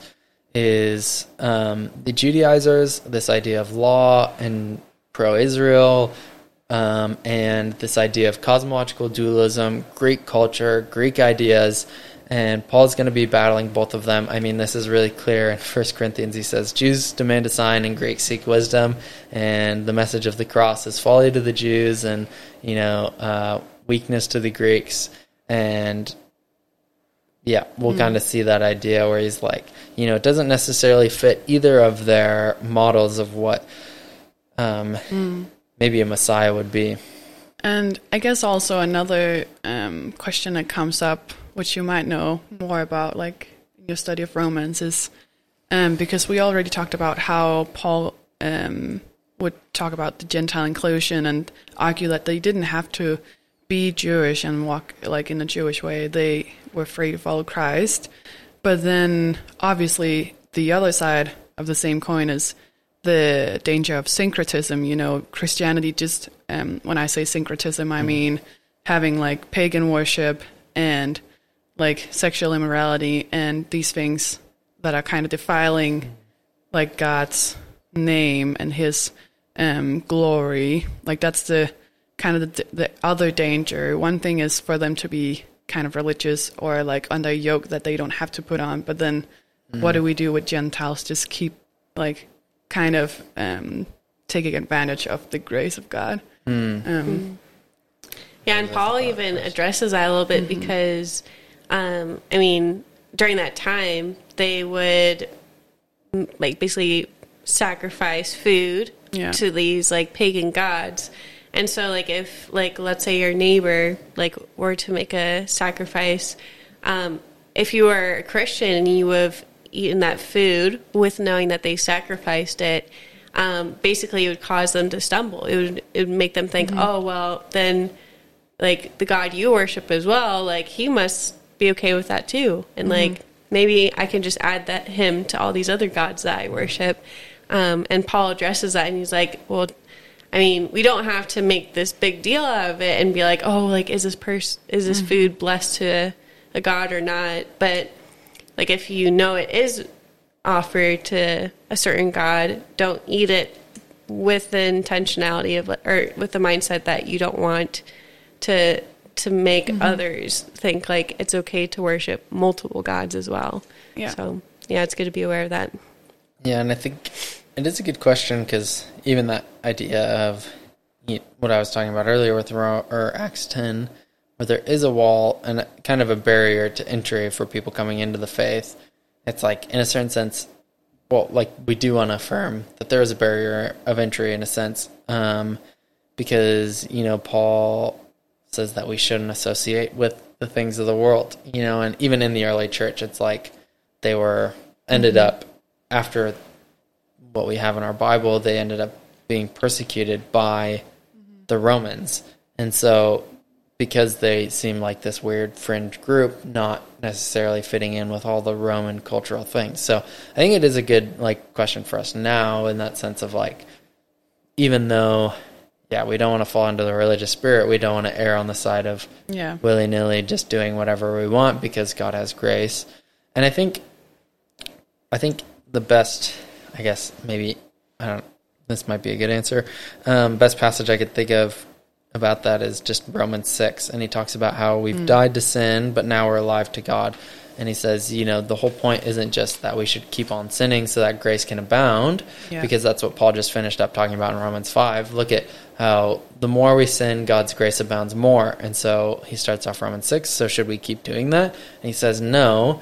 Um, he says, do you not know that you were buried with him, right? And he said, you died in order that you might die to the body of sins, and you were raised so that you might walk in the newness of life. And it's kind of like what Rose was talking about is that the purpose of the gospel and what the what Jesus did um, through his death, burial, and resurrection was to restore us back to to what he created us for. And I like the, the the image of like or this analogy of like a car, right? Is Henry Ford invented the car in the early 1900s, right? And he invented it with a purpose, right? To get from point A to point B and to do it faster than they had done before. And if and now obviously our cars are much more developed and we can get there much faster. But if my car breaks down, it's useless to me, right? Like it's not fulfilling its purpose, which was Yeah. to get me from point A to point B. And God's purpose for us was in Genesis, he says, to bear his image, right? To be image bearers of God, to walk in love because God is love, right? That's our created image, our purpose. And so if we're not walking in that, I don't like it sounds a bit harsh to say we're useless to God. I don't think God views us as like just instruments of mm-hmm. like we're not just like tools to God, but in that analogy, right, we're useless to him, right? We're not fulfilling our purpose, so we're like a car sitting out back just rusting away, wasting away, purposeless. And so I think that's the whole like yes, we don't want to fall into legalism, but also the whole purpose of what he's done is to restore us back to his image to look like Jesus. And one of my favorite passages is Romans 5. And he talks about how um, while we were still sinners, Christ died for the ungodly. Um, and he says, while we were sinners, we were reconciled to God. And that word reconciled literally means to exchange coins of equal value, which I think mm. is crazy. So, in our worst point, God declares, This is your value. Your value, what you're created for, right? Your image is Jesus, right? This is not just your goal, but that's actually who you are. That's that's that's how God sees us, right? And that's why he's doing it. He's doing this mm-hmm. exchange saying, guess what? You know, Louisa, at your worst, I still see you as valuable as Jesus, which is should inspire us, right? When you talked about earlier about freedom, that should inspire us. Wow, if that's what God believes about me, that that well, if that's what God believes about me, that's the truth, right?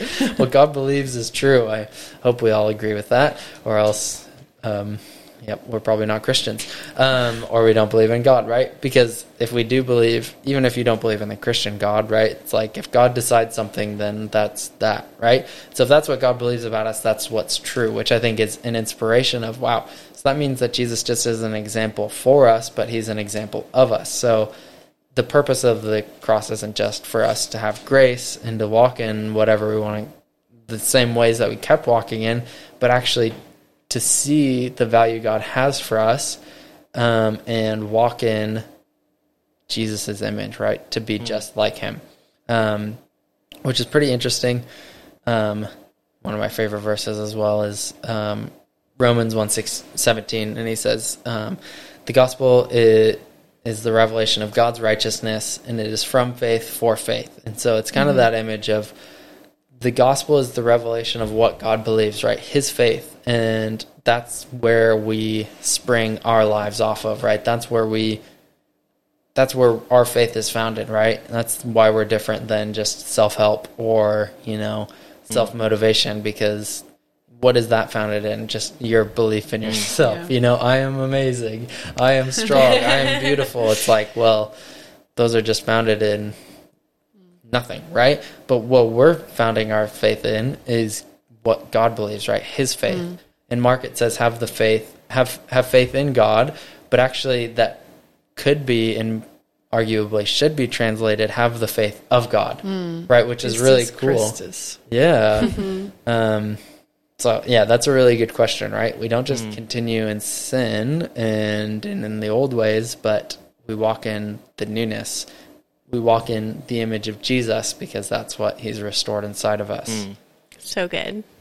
Um, the have you heard of the story of those elephants that have uh, a rope around their Oh legs? yeah, that's good. You oh should yeah. share it. We yeah so you know that. just what you're saying about um with the how see, see yourself how god sees you and what how strong you are and believe god when he says you know you are the strong and you are my son or you are my daughter or whatever it is um, and it's the story of these elephants and they're in africa and some guy walks up to these massive creatures and they've got this little tiny rope wrapped around their leg.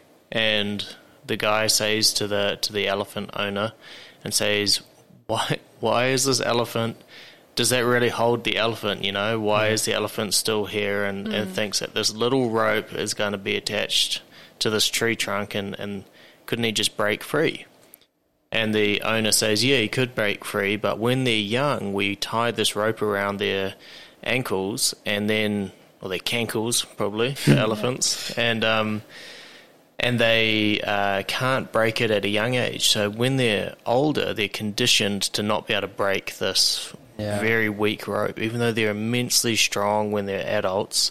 Wow. Um, they have this psychological barrier that they can't break it. And I think you know that sort of relates to me and resonates when you're just saying, you know, like if if the owner was able to speak elephant Yeah. and said to the elephant, "Break from this rope, you hmm. can do it," Yep. and he is saying a truth, Yep. and the hmm. elephant is just going, "No, I can't do it." It- Yep. and so it's a lie. Yep. What the elephant's saying, even though the owner's saying. So it's just like when I re- when I listen to that story and, and I hear what you're just saying, you know, like just believe what God says you are, Yep. because Amen. what He says you are, He has to speak truth because He is truth. Yep. So if He's saying that you are free and that you are saved, then you are free and you are saved. Yep. so good. Yep. No, it's so good. I mean, yep. Effectively, that elephant's just brainwashed. You know. Yeah. It's, it's kind of funny when we like say that because people are like, "Oh, are you brainwashed?" It's like I want to be brainwashed. You know what I mean? Like I want my mind to be washed from all this like Yeah. stuff I Preconceived learned. ideas, yeah. Yeah. Mm-hmm. Because it's all a lie, you know, and Yep. But it's funny. Yeah, I am brainwashed. My brain was washed. my brain was Clean. washed. Clean. And it's good. In a good way, yeah. it's good. Oh man, yeah, I really like that story. That's yep, that's the beauty of the gospel, and that's what we have to awaken to, right? Is we're tied to this rope, and we can just mm. break free and walk in that, right, and stay in that place, and that's what makes it good news, right? It's not good mm. news if you that elephant is just chained there, but you know. At some point, it'll be let free. It's like, no, it's mm. good news if it is let free right now, you know, and that's kind of the idea. Going back to what Louisa was saying, right? Of we view Christianity just as this end goal, you know, and someday we're going to go to heaven. And it's like, no, this is a here and mm-hmm. now thing, mm-hmm. you know, and we get to enter in here and now. And it's kind of interesting. I've been thinking a lot about like surrender. And sometimes, like, because I remember at one point in my life, just like surrendering to God, you know, like really wanting to grow. And it like, it almost felt like the things I was surrendering, it was like hard. And I just like caught it one day and I was like, that's so weird. That's such a weird mindset because actually the things that I'm laying down are nothing. You know what I mean? It's mm. like mm. when we surrender things to God, it's not like we're surrendering things that are valuable, right? But we it's it's our perceived value of those things that mm. makes it difficult for them to lay down, right? It's our perceived like, oh, I could never walk in freedom from this thing. Oh, I could never do this. That's what actually keeps us in bondage more than the actual thing. Even like hmm. addictions and stuff like that. You know what I mean? It's like obviously those things, you know, they are really difficult, but it's like a lot of the times it's more well, in addition to the physical dependency, it's also your idea of how much you need that thing and what it does for you more than just the actual reality of what it is. And so, yeah, I think that's really good. We can walk freedom here and now. So, um, we've been going for a while, so I want to shift a little bit um, to just go over a little bit in each of the books. Um, maybe just some problems that Paul is kind of addressing in in in these books and in these letters to some churches, um, and we might talk about a few. Uh, Rose might have some questions. Um, is what I'm trying to say, um, and that'll be good. So, and we'll kind of yeah go in that direction. So, um, in Thessalonians, um, we see a lot about eschatology, which is just kind of the end of the world, the end of all things. Paul talks about because um, the Thessalonians were a church that Paul wasn't actually he he established this church and then he got driven out by the Jews because they didn't like his message. And so he's writing this letter to encourage them. The day of the Lord hasn't come. This is what's going to happen. And he kind of does that in both books um, talking about the day of the Lord which um, and also just kind of the resurrection of the dead so they had this idea that basically you know only people who were alive when Jesus came back were going to see him, and he assures them, nope, the resurrection is both for the dead and the living, and that's awesome. And he encourages them in their laziness. Um, so people don't really know why, but possibly something that they believed about Jesus coming back. They had stopped working, which I think kind of goes back to what we were talking about, right? The kingdom is here and now. We don't want to sit on our hands.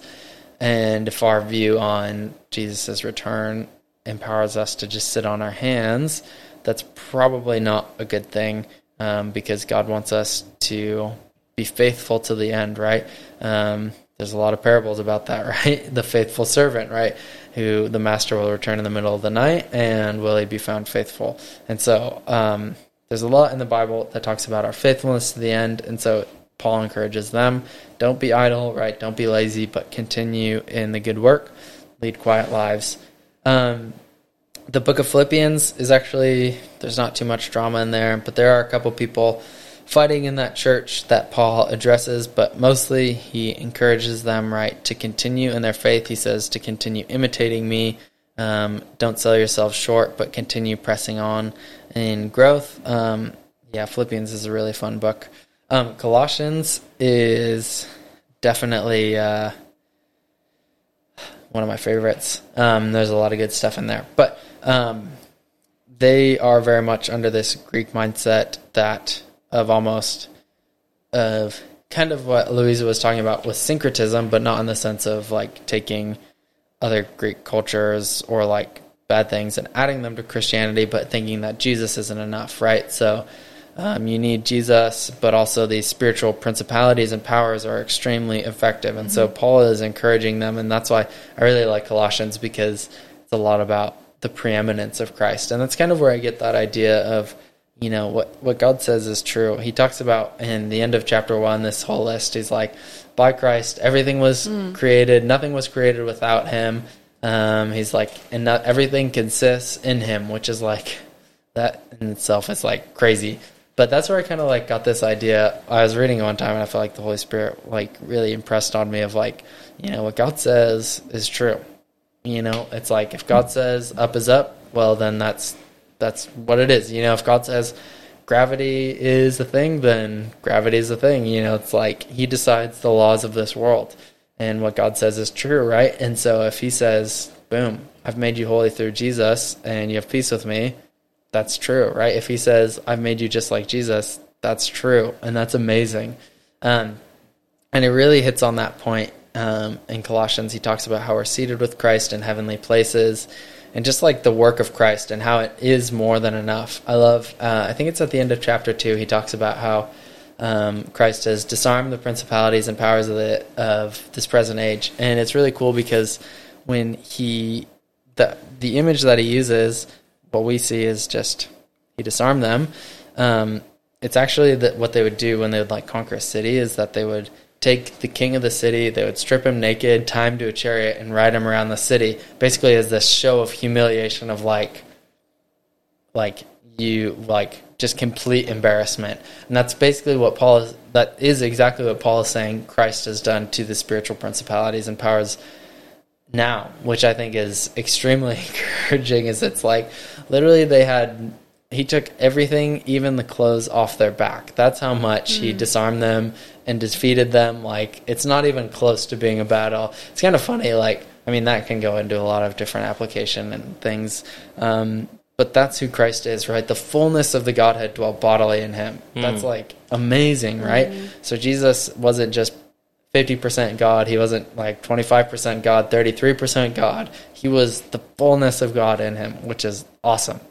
He literally disarmed him as well. You know, Yeah. right in the Garden of Eden, the snake got his arms and legs cut off, Yeah. disarmed, Boom. and had to crawl on his belly. Well, and it's so encouraging too, because I think sometimes we get so stuck in oh, good versus bad, yin and yang. There's like exactly mm. equal opposites, but I feel like over and over in this story we see like God like supersedes evil and darkness by like a long shot. Like Yeah. it's like no comparison, which I, I think helps so much when mm. we're going through difficult circumstances or like we maybe don't necessarily see like the um yeah the end of the story we can actually stand on the truth and be like actually no like jesus gets the final say in this Yeah. No, it's so good. And that kind of goes into Ephesians as well, because it's kind of that they're written around the same time. Um, and Ephesians kind of dwells with these same issues. You know, it says that.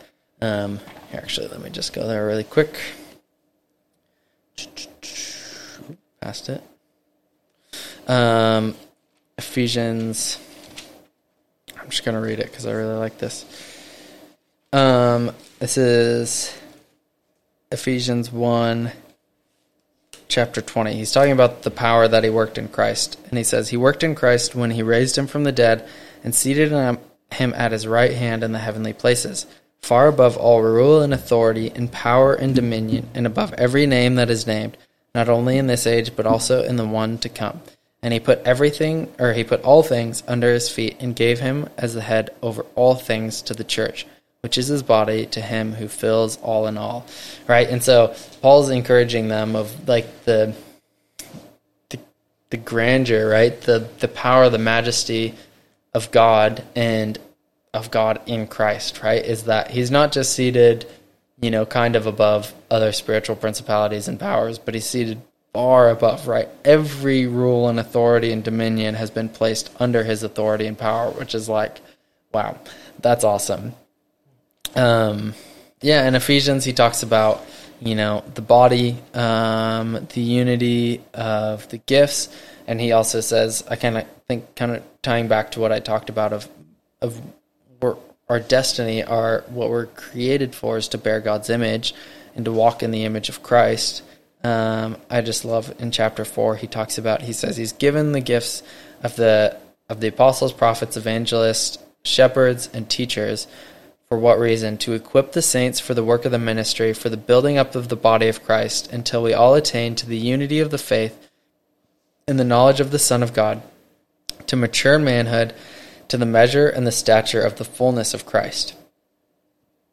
So he's saying God's given us all these things. Why? So that we would walk not just in 25% of Christ, right, but in the full stature of Christ. And Yeah. Paul really goes into this in his letters is what Christ has done to restore us, right?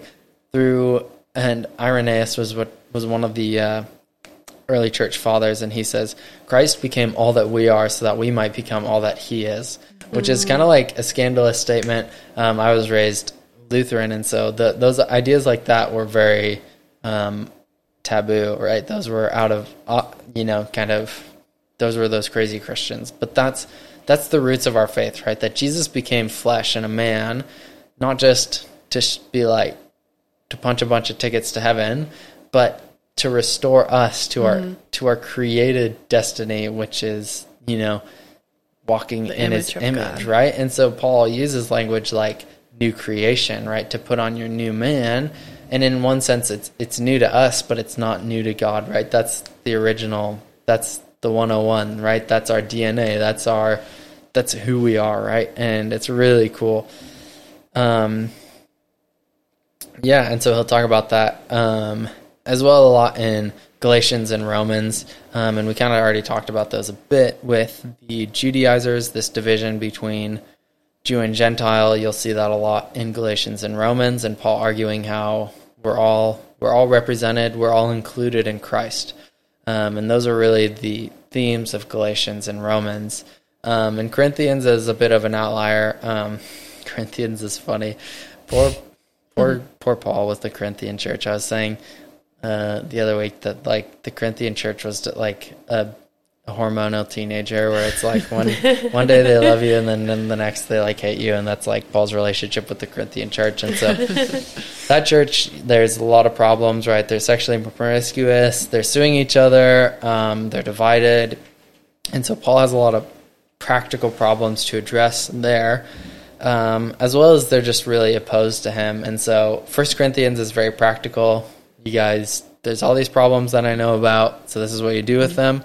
But I think that's not Paul's heart. And when we talk about like the thread of, you know, these books, Paul does give very practical instructions, you know what I mean? Like slaves, honor your masters, you know, husbands, love your wives, you know, there's very practical things.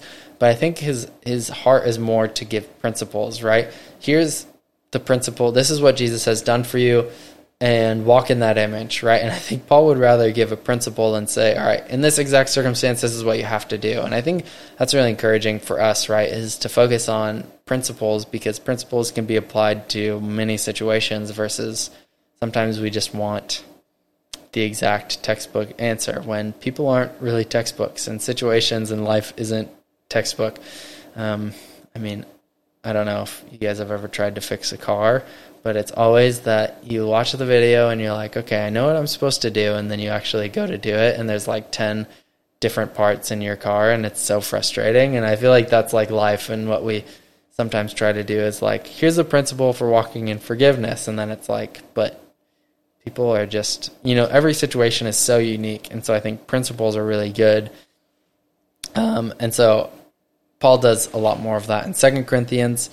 Um, and there's a whole lot more in that book that we just kind of don't have time to go into. But there's more Greek um, influence and culture that kind of infiltrates the church through these super apostles, and so we see that in the second half of Second Corinthians. He starts talking about the super apostles, and they're kind of threatening his authority. And these were guys who fit Roman culture of you know you're going to be a really good speaker. You're going to be someone who's fit, athletic, you know, good looking. Mm-hmm. Those are people who are worth listening to. People who have money paid for their content. These they're asking for money because it's worth it. That's a very Greek idea. And Paul's like, well, sorry, I don't fit your idea.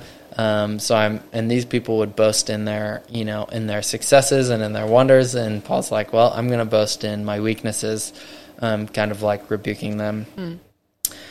Um, yeah. Well, and and in Corinthians, it talked a little bit about like head coverings. So I there was one yes. time I was uh, talking to someone on the street, and they were like, "Well, does this mean that we're supposed to wear head coverings in church? Because this was the early church, so." Um, they had yeah. it figured out. Yeah, so it's. I mean, how does that apply to us, and where, like, why was Paul mentioning this? Yeah, that's a good question, and um, I'm just pulling it up really quick so yeah. I make sure I don't miss anything. Um, yes, so I think you mentioned this earlier, Rose, um, as well as I've talked about it as you know the thread, right? So if if Paul doesn't talk about it in every letter, it's probably not that big of an issue, and this is something that he doesn't mes- mention in every letter. So, I mean, even just from that perspective, you could say it's probably not that big of an issue. Um, but also, um, Paul talks about how every man is the head of his wife and Christ is the head of the man. I think that's just kind of a picture of creation, right? Is that God created Adam and then created Eve out of Adam. So it's not saying that men are more important or more special. I think he's just kind of saying that that's what happened in Genesis. Um, and so just some context with this. So this is a good example of where you know, if you just say, you know, you need to take the Bible literally, everything it exactly says, right? This is the early church. They have it figured mm. out. They know what's going on. Um, that's where you could probably get a different conclusion, and this might be a good time to dig a little bit um, and find some historical background. And so, if you dig a little bit, you will find that in Corinth, pagan men would worship with their heads covered, and Paul says men should worship with their heads uncovered, right? Because he doesn't want them to, what Louisa was saying, to be tied up with these other religions. So he's saying, be different. Don't pray with your heads covered, pray with them uncovered men. And women who had uncovered heads represented um, kind of a super feminine movement. And so these were like the liberated, free women in Roman society. And so they were often promiscuous um, and they would disregard the sign of marriage, which in their culture was long hair. So Paul's saying, don't cut your hair short because you're going to be associated with these people. He's saying, don't um, wear have your head uncovered because you're going to be associated with the wrong people. And so that's where you know, and I know people still argue that that's wrong, but it makes sense. Like it, it fits. It doesn't seem like a stretch that if that's what's happening in Corinth, then that's probably why Paul is addressing this problem. He's saying don't just associate yourself with the wrong people, but but be intentional, right? Be a light to the world. Um, not associating with the wrong crowds. So yeah, that's a good question, Rose. And well, kind of tied with that as well. Like, um, I know that he was also dressing like women speaking in church. So uh, that I mean, I know that shows up later, but yeah, what are your thoughts with that? Um, yeah, that's another controversial one. Um, if you guys can't tell, I'm a I'm an American, um, and so in America, this is a hot topic. I think it's I can't remember what group it is, but there are a lot of groups that say women can't be leaders in church because of these problems, and this comes out of First Timothy, I believe it is. And also First Corinthians 14. Oh yeah, 1st Corinthians fourteen is pretty straightforward. Uh, he's talking about um, Public orderly, worship. yeah, public worship, and he says, if you prophesy, if you have a prof, a prophecy and someone else is prophesying, remain silent. If you have a tongue but there's no interpretation, remain silent. And his whole context is there should be order in worship. And when so everything that he's talking about the Corinthian church is just madness, right? Multiple people are talking in tongues, prophesying, and there's another problem we find which is that women are asking their husbands questions in the middle of a service. So if you have a prophecy and someone else is sharing, be silent. If you have a tongue and no interpretation, be silent. If you're a woman who wants to ask a question to your husband in the middle of service, wait till you go home. That's what Paul's talking about in that passage. Do you want to add to that? Yeah, well, also, uh, it's important to again remember what Jonny was talking about with um, Greek culture and their pagan worship. That in Corinth, he's going to be talking to people who have um, like a very um, w- worship is very tied up to like this idea of like different festivals and feasts that are very disorderly and like very chaotic and very associated with sexual immorality and like Yeah. temple worship is very disordered and in first corinthians first corinthians 14 um 33 paul says but god is not a god of disorder but of peace as in all the meetings of god's holy people. So like what he's addressing is like have peace and unity in your meetings. Like that's the big theme. So Yep. that's what we when we read this passage about orderly worship we want to think okay they're used to disorder and they're used to just running around and like partying and you know there would be all these like blood covenants being made and sexual immorality and prostitutes and that's the worship they're used to but paul is saying no like that's not a good represent, representation of god in worship we, we should have orderly worship and like have some sort of structure i guess Yeah. That's good. No, that's really good. Um, the other passage that you're talking about, Rose, is in, or well, that kind of talks about this, is in Second Tim or First Timothy two, um, and this is in verses uh, ten to fourteen. And so Paul is talking about women, and it's the same idea. He says, "Don't adorn yourself with all these outward things, um, but with good deeds." Right. So he's saying it's not about the outside that counts, but the inside. should focus on the inside. Um, and so in verse 11, he says, so in verse 10, we can see, um, he says, but with what is proper for women who profess godliness with good works. And then he switches, so we notice, right, he's talking about women in general as a group, and then he switches, let a woman learn, let a woman, sorry, learn quietly with all submissiveness.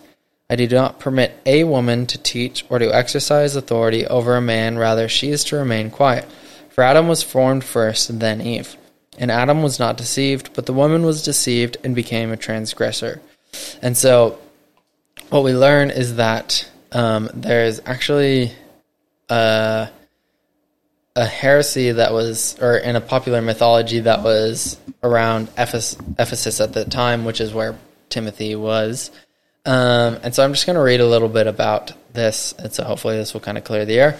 So the society in Ephesus had a definite matriarchal character, which means that women were in power, um, and it looked upon the feminine as the primal source. Um, alongside this view was a Gnostic teaching that Eve was the source of divine revelation, particularly in the Garden of Eden. In such a region such as Ephesus, where the foremost deities were maternal, it can be un- well understood how Eve was worshipped as the one who first tasted the tree uh, of knowledge. Thus, it seems likely that Paul was forbidding this sort of matriarchal primacy, and particularly the view that women uh, was the author of man, such as was the view flatly contra- con- contradicted the Genesis account. Um, and so, basically, right in Ephesus, these people had this idea that women were the source of all truth, and so it must be that there was a particular woman who was teaching in the churches that Eve wasn't actually deceived, right? She was the source of revelation and truth, and that flowed through women. And so women are good, Eve is awesome, right? And Paul's basically saying, don't listen to this woman, right? He says this woman needs to learn with submissiveness. Why? Because she doesn't even get the Genesis account right, right? She mm-hmm. is, she doesn't even know the origins, like the 101 basic Bible or uh, Sunday school stories, right? Mm-hmm. So if she doesn't understand that, she needs to take a step back and learn first in submissiveness. Um, and he says, and then he goes on to correct her teaching. He says, right, um, and this is why he doesn't permit her to teach because if she doesn't understand the Sunday school lessons, then she do- isn't going to understand probably other things. Um, and so he says she is to remain quiet. And then he goes on to correct her teaching. He says, For Adam was formed first, then Eve, right? That's how it happened in Genesis. And it says, And Adam was not deceived, but the woman was deceived and became a transgressor. And so this whole idea isn't saying that women are stupid because they were deceived and Adam is the source of all truth, which is unfortunately how we've interpreted it. But what he's saying is that um, is that's actually what happened, right? The serpent came to Eve and deceived him, and Eve talked Adam into eating the fruit. That's how it happens in Genesis. It's not that's not necessarily saying women are bad, men are good. You know, women are stupid, they're just going to be deceived, and men are, you know, infallible, they can't be deceived. No, because obviously, right, there's a lot of humility that happens after that. But what he's saying, right, is that this is literally what happens um, and also that Eve wasn't innocent in what she did, right? Because that was also another idea is that, you know, um, Eve was, even though Adam fell, she tasted the tree of the knowledge and she became pure, right? Mm-hmm. But he says actually she was deceived and became a transgressor. Um, and then I don't even know what he's talking about in the next verse where he says, Yet she will be saved through childbearing if they continue in faith and holiness with self control. I don't even know what that means, so I'm not even going to try. But I think mm-hmm. hopefully that's a good beginning, starting point for yeah, women speaking in church. Those passages. Yeah, yeah I just want to. I just want to add on to that. If yes. there's any women out there being furious with Paul right now because he hates women, that Paul does not hate women, no. but he's like he's just saying. But all women hate Paul. Hopefully not. Um, but he he's more saying like this woman is teaching, you know, wrongly about yeah. uh, the Genesis story, which is obviously very important. We've been talking about how like God is restoring people back to like the original image. So obviously getting that origin story is very important, but also just to kind of take it back to what Rose was sharing about, like, is this something that's consistent throughout the letters? We actually, like, in, in Romans in chapter 16, 1, it says, I commend to you our sister Phoebe, who is a deacon in the church in um, Cenchrea. So Paul sends Phoebe to Rome with the letter of Romans. And so oftentimes Paul wouldn't be the one to present an epistle for the first time to the church. He would send one of his disciples to um, hand over the epistle so that they can help interpret and clear out any questions that might be in the on the receiver end, and he puts that responsibility in the hands of Phoebe, his sister in Christ. So it's not just that Paul is like he's not just saying no, women women can't be leaders and they can't. Like he also goes on in, in Timothy to talks about well, if leaders shouldn't be this way, like this woman, then what should they be like? In chapter three, he goes on to talking about like leaders in the church. This is what a true leader should be like. Um, so Paul doesn't hate women. he is just yeah. highlighting this um, urgent situation of like, like don't um, misuse your responsibility as a teacher. Not even like women shouldn't do that or like be allowed to do that in the church just because of their gender. Yeah. Mm-hmm. well, and I think Paul kind of summarizes his views on women in First Corinthians, or sorry, gosh, Galatians three twenty eight, and he says, "There is neither Jew nor Greek, there is neither slave mm. nor free, there is neither male or female."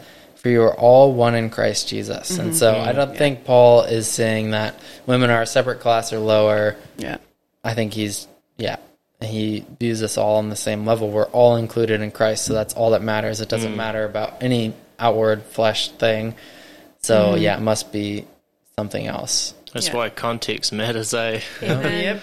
Yeah. And it helps, like, I think when you do a study like that, like how God sees women, it's so important not to cherry pick, but pick verses, but actually, like, okay, like, let's actually look at the whole picture. Right. Yeah. Just what, like, we brought to the table. And because mm-hmm. it will just really open your eyes to be like, wow, like, God actually does value women. And, like, I mean, the fact that he like addressed it in this way, it was actually very empowering for the woman of that day and age because mm-hmm. oftentimes, yeah, women weren't necessarily seen as yeah equal to men. So yeah, it's good to even understand that. Yeah, that's good. Nice. Well, I think that's all I have on Paul. I don't know if you guys have any questions, or I mean, we've been going for a while, so I don't know if Yeah. there's anything you guys want to add on, or if we just wrap it up. Well, I definitely recommend to the audience to watch um, the Apostle Paul movie because I think it helps um, like see a bit of yeah his perspective, like the persecution that was happening during that time, and um, but yeah, it's like like these are real people, with real situations, and sometimes we kind of for, like forget that when we, we're reading these epistles and these stories, but um, yeah, like it's really cool to see how God God's hand was in the process and helping navigate um, this early church being established. Yeah. So, would you say for any of the listeners that are interested in Paul, not only to watch the movie, but um, if they want to read it in the Bible, to start off with, would we say Luke and then Acts because they're the same author, and then that gives you an idea on his, like what, yeah, Yeah, I would think that's a good place to start because Luke was also a companion of Paul. So we see that he, in the later parts of Acts, is actually with Paul. He uses um, like a inclusive plural, like the we and us instead of them and they. So we know that Luke was with Paul in his shipwreck and some of his time in Rome. So he would be kind of an eyewitness of some of the things Paul experienced Yeah. and a good friend of Paul. Yep.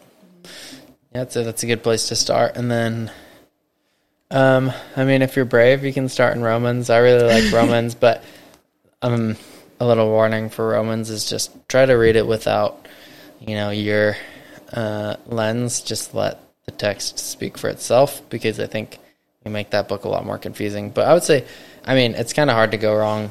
In my opinion, you could read Romans. Colossians is one of my favorites. Ephesians is really good. Ephesians is probably a good one because people think that was written as like a letter that was meant to be passed around. So it's pretty general. and pretty kind of mm-hmm. just to the point. And so I'd say Ephesians is a really good one. Um, hmm. Yeah, I mean, those are 3 mm-hmm. that I would say are pretty good beginner ones. Yeah, and a, a side note about Romans, it's so helpful to understand that uh, Paul was writing to a church that was a mixture of Jews and Gentiles, and so sometimes we kind of we will try to apply it to today and be like, oh, like you know, Paul was writing to us, but actually there's so much in there about kind of the idea that like, oh, well, yes, the Jews had salvation um, like they are from Abraham, but ultimately they're not necessarily saved because of their bloodline. But then you have the flip side where Gentiles don't have to like work to earn salvation, but actually we're saved through grace. Yeah. And so we really have to understand the audience for those books, especially, yeah, because we can get lost a lot, you know, especially in different sermons or different views of that. And um, yeah, just to have those lenses. Yeah, so maybe instead of Romans, you could read Galatians because that's like a, a mini Romans, basically. Yeah. So Galatians, Ephesians, Colossians, those are good ones. awesome. All right. Well, thank you, uh, Jonny, for sharing so much about uh, the life of Paul. And um, yeah, you're an incredible man. Thank you, Louisa, for joining us, and Rose. You guys you are bet. just all absolutely amazing, and uh, hope you're blessed in this, and that um, anybody listening to this episode that you really took something away from it. And come join us on the next episode of the Jesus Magnet for the Bible Overview series.